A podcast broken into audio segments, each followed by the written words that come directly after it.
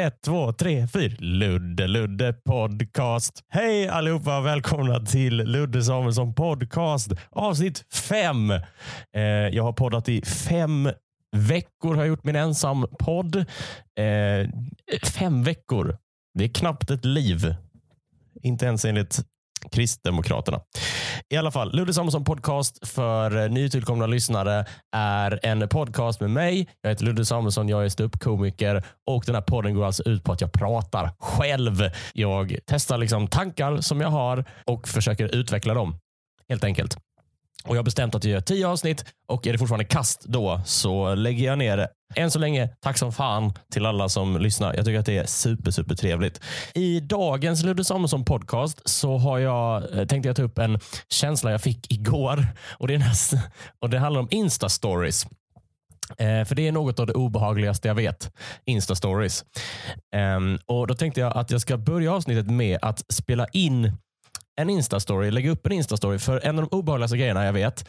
Eh, jag ska bara starta igång det här.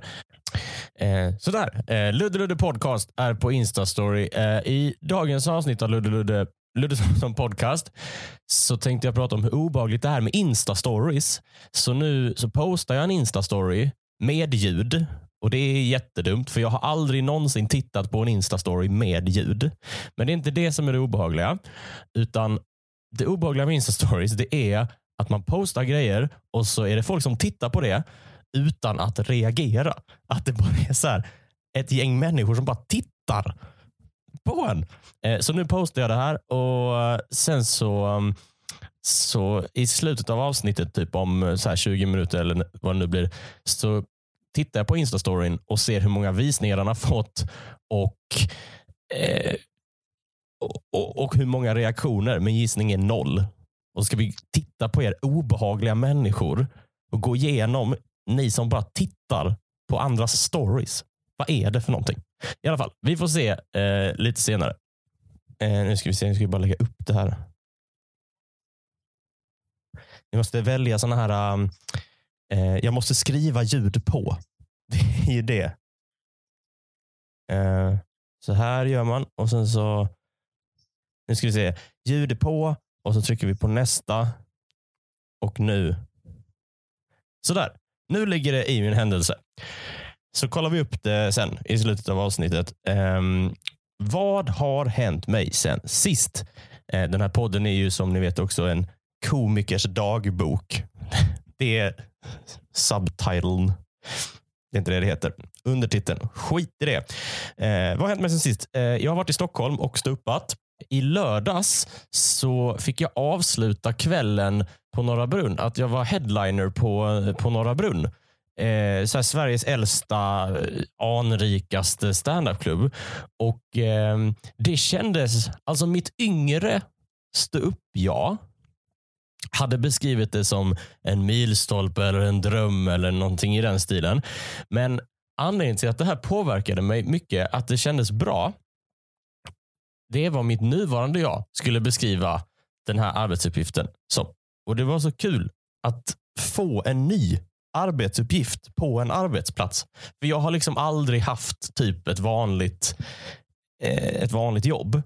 Så jag har hört kompisar som säger så här, för jag har en kompis som inför den här hösten så fick hon nya arbetsuppgifter på sitt jobb och då blev hennes jobb mycket roligare. Och Jag tror jag förstår vad hon menar nu. Eh, för jag har jobbat på Norra Brunn i sex år. typ.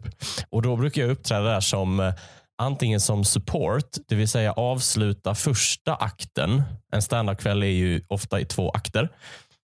Eh, med en halvtimme standup. Eller så är jag konferencier. Och Det betyder att man inleder första och andra akten med eh, tio minuter standup slash uppvärmning. Typ att man säger hej och välkomna. Ni förstår vad en konferencier gör. Men den här gången så skulle jag då få köra sist på kvällen, det vill säga avsluta andra akten med en halvtimme standup. Och det är ju liksom exakt samma sak som att vara support, fast ungefär en timme senare. Men det kändes väldigt uppfriskande. Det var som att hela rummet blev ett annat. Och um, eh, anledningen till att det var speciellt för att det var Norra Brunn, det har inte så mycket att göra med att det är den här anrika nationalscenen för stand-up. Utan det hade mer att göra med att eh, eh, att det är liksom det, det som är närmast jämförbart med en arbetsplats. För Norra Brunns affärsidé är att bedriva stand-up comedy klubb och det är ingen annan i Sverige som, som gör det. Alla andra standupklubbar hyr ju in sig på andra eh, liksom krogar och kaféer och sådär. Så Norra Brunn är liksom bara det, det som mest motsvarar en vanlig arbetsplats. Eh, där det finns assignade arbets, eh, arbetsuppgifter. Liksom. Eh, att det är liksom så här, hit kommer folk för att titta på, eh, så här, vi, vår, vår verksamhet är stand-up. Liksom. För till Norra Brunn så kan det ju komma folk trots eh, att de inte riktigt känner till vilka komiker det är. För liksom varumärket säljer ibland mer än komikerns namn. Och Det är det som gör att det kunde vara fullsatt en kväll även när jag stod liksom eh, eh, högst upp på line-upen. Så att säga. Så det var faktiskt väldigt, väldigt roligt. Eh, och ehm, jag, nu så tar, kommer jag ta det lite lugnt från klubbarna i typ två veckor eller så. Um, för att nu har jag kört eh, väldigt intensivt sedan eh, efter sommarsemestern. Eh, har väl lyckats utveckla typ en kvart med eh, en, en väldigt stark kvart skulle jag säga. Det, det, betyder att jag, har, jag kan köra en 20 men det är en tight kvart med material, med nytt material eh, för den här säsongen. Eh, och Nu så känner jag att jag behöver låta det vila lite. Eh, och Sen så går jag ut, Vilar i några veckor från scenen och sen så kommer jag ut och kör på lite klubbar igen. Jag ska till Skåne, till Klippan och Osby bland annat. Och sen så ska jag till eh, Norra Brunn igen och sen så eh, lite klubbar i eh, Göteborg. Och eh, Sen blir det julbord också. Det blir så här julshow eh, i Göteborg i december med Emma Knyckare, Petrina Solange och eh, Hampus Algotsson. Eh, för att det är på hans klubb, på ståuppklubben, har, har julshower eh, i december. Jag, jag, jag lägger ut det på mina sociala medier. Och sen ska jag vara med på något som heter Humorkalaset som är um, en sån här ambulerande julshow. Då ska jag till Borås kongress med Johan Glans, Johanna Wagrell och Marika Karlsson. Och Sen så ska samma gäng till Malmö på Slakthuset. Så nu går jag in i lite viloperioden och då försöker jag hitta lite um, eh, lite, lite tankar från min anteckningsbok som, eh, som aldrig har blivit någon stand-up av. Och Det är precis det som den här podden är till för. Så jag tänkte jag skulle dra en eh, av, eh, av de tankarna. För jag kom på det. Eh, för jag är i det här läget jag, jag, jag måste klippa mig.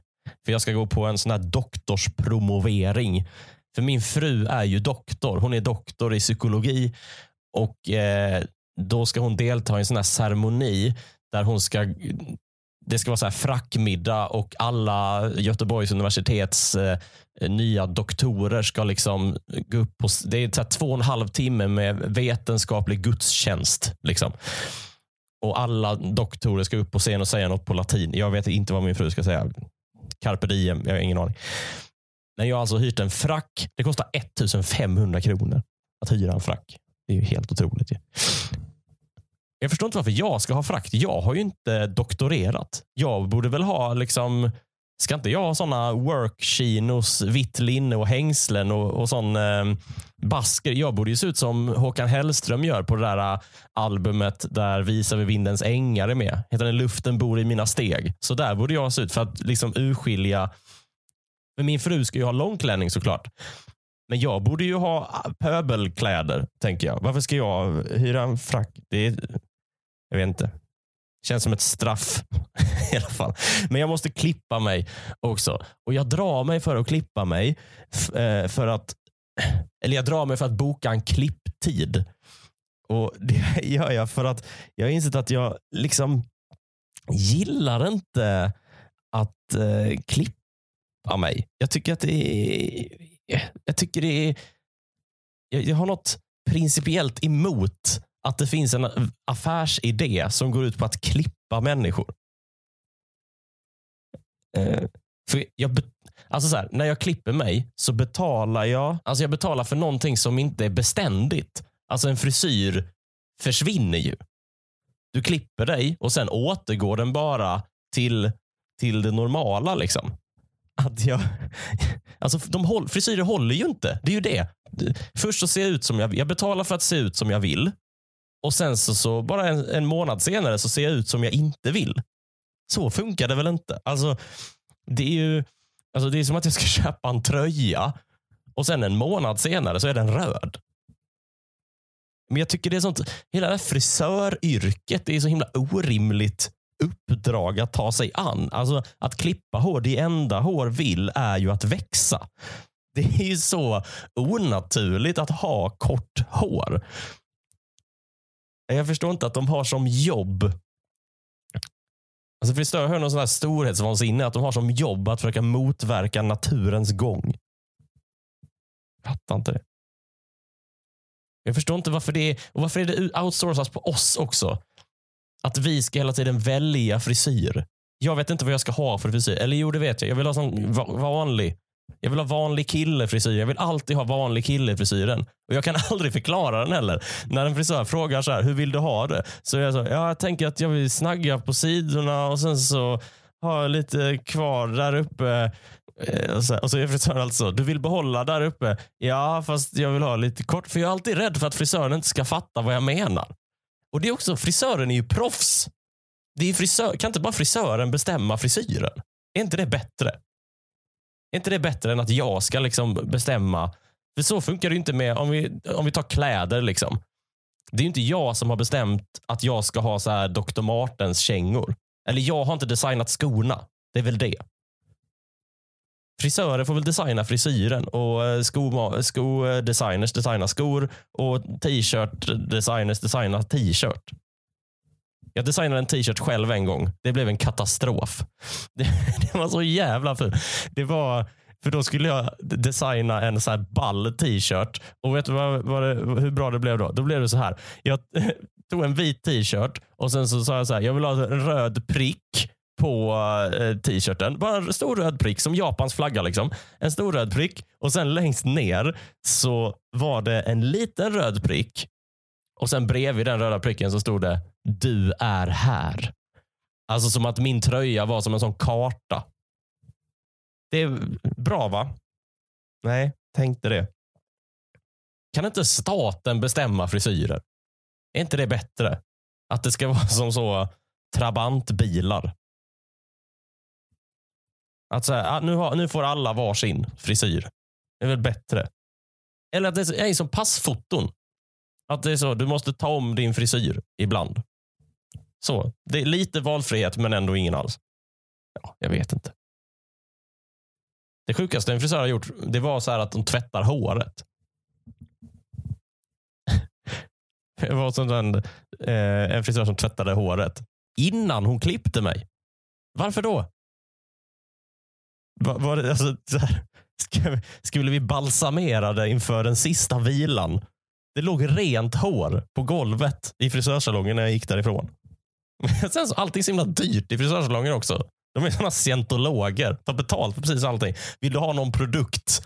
Ja, jag kan ta en burk hårvax. Okej, okay, det blir 750 kronor. Alltså bara för att vi är i ett rum där det är en frisör så blir allting mycket dyrare. Jag vet inte vad det har med scientologi att göra. Men eh, det om frisörer. Men eh, jag tänker att efter jag har spelat in det här avsnittet så ska jag ringa och boka en klipptid. För jag måste göra det nu. Och Det värsta är att jag gillar inte den som jag klipper mig hos. Det är ju det som är problemet. För att han är så himla konstig. Han är så eh, att det går jättefort och så blir jag typ aldrig nöjd. Och sen så orkar jag inte leta upp en ny frisör. Det är ju det som är problemet. Men skit i det nu. Vet du vad vi ska göra nu? Nu så ska vi tillbaka till Insta-storyn. För nu har jag Eh, nu har, jag, har, den varit uppe i, eh, i lite tag här, så vi ska kolla. Titta nu. Nu kommer det vara så här. Massa människor, eller folk har kollat, men ingen har reagerat. Jag har inte fått några DMs. Okay? Det betyder att allt går enligt planen. Så vi gör det. Titta nu. folk som har tittat här. Vad är det här? 19 personer. Det här är människor jag känner. Det här, jag ska inte säga namnen, så här, men det här är en person som, som har sagt så här saker. Det Här är en person som jag har känt jättelänge. En av mina bästa, äldsta kompisar som bara tittar. Vad fan är det? Och sen är det också så här konstiga konton, så här Wheeler Seafood. Vilka är det? Vilka är Wheeler Seafood? Vilka? Varför tittar ni på det här? Sluta titta på mina Insta-stories. Och det, jag tror ju så här att, eh, för grejen med Insta-stories är ju att det är precis som att göra ett, ett litet tv-program. Är det ju. En Insta-story. Och bara det att du ser exakt. Jag kan ju se på nästa. Alltså jag kan ju se när folk har bytt kanal. För det här Insta-storyn tog, blev ju några stories. Liksom. Det sjuka är att eh, 19 pers har än så länge tittat på den första. Ingen har tittat på den andra. Så alla 19, jag har gjort så dåligt content att alla 19 har, har stängt av. Har stängt av. Och Det värsta är att jag tror ju, för det ser ju ut som att alla 19 personer, 20 i nuläget, eh, som har tittat på min Insta-story, att de sitter i samma rum. Att de sitter bredvid varandra och så är det någon som sitter med en fjärrkontroll och bara, nej, titta på något annat. Ja, det är det värsta. Men jag, jag, jag, jag är ju en gubbe, det förstår ju ni. Eh, sen, såklart sen tidigare. Jag, jag låter ju som, som min pappa gjorde när, när eh, eh, när han såg Twitter, han skaffade Twitter och så hade han haft det en dag. Och det, Hans reaktion var, hur hinner alla twittra? Har de inte ett jobb att sköta? så känner jag inför Insta-stories. Um, ja, men det är så mycket som då, dels det här med ljud på som vi pratade om innan. Att Jag har aldrig tittat på en Insta-story med ljud. För det orkar jag inte. Och sen att det är alltid så fula typsnitt. Varför, varför finns det fem, hur många typsnitt är det? Det är typ fyra typsnitt i Insta-stories. Inget är snyggt. Alla är jättefula. Finns det någon som använder den neon? Den är helt otrolig. Till och med snygga typsnitt blir fula. Den här um, eh, heter en skrivmaskin. Den som är Career New tror jag den heter i äh, Google Drive och eh, uh, Microsoft. Google Drive. Säger jag Google Drive nu? Ja, jag vet inte. Men typsnitt är fruktansvärda. Det är fula bilder. Det främjar ful bild kvalitet. Och jag förstår, alltså det är inte en sån här von oben grej, men det, är, jag, det enda jag ser i bildkvaliteten på Insta-stories det är liksom panik.